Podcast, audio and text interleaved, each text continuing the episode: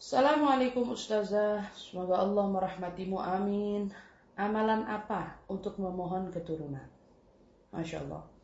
Amalan untuk memohon keturunan ada beberapa datang dari salafun salihin yang itu menganjurkan kepada kita untuk memperbanyak membaca uh, doa khususnya mungkin di dalam sujud terakhir kita di dalam setiap salat wajib uh, pada saat kita salat wajib kita baca Rabbi habli minas salihin.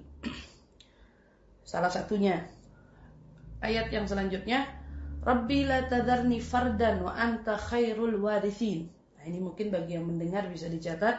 Salah satunya Rabbi habli minas salihin. Ya Allah karuniakan kepadaku anak yang soleh. Ada lagi doanya Rabbi la tadarni fardan. Nah, ini doanya nabi-nabi yang uh, lama tidak dikaruniai anak. Beliau berdoa, Ya Allah, jangan kau tinggalkan aku dalam kesendirian. Sungguhnya sebaik-baiknya engkau yang mewariskan, engkau yang memberikan nikmat adalah engkau. Minta sama Allah Subhanahu wa taala agar Allah mengaruniakan kepada kita uh, keturunan.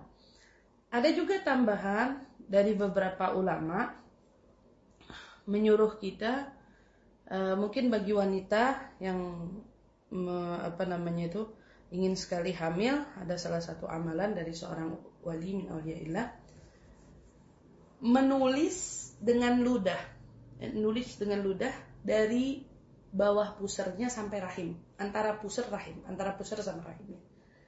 Apa yang ditulis dengan ludahnya, jika dia kesulitan, maka bisa minta bantuan suaminya untuk menulisnya itu. Apa yang ditulis?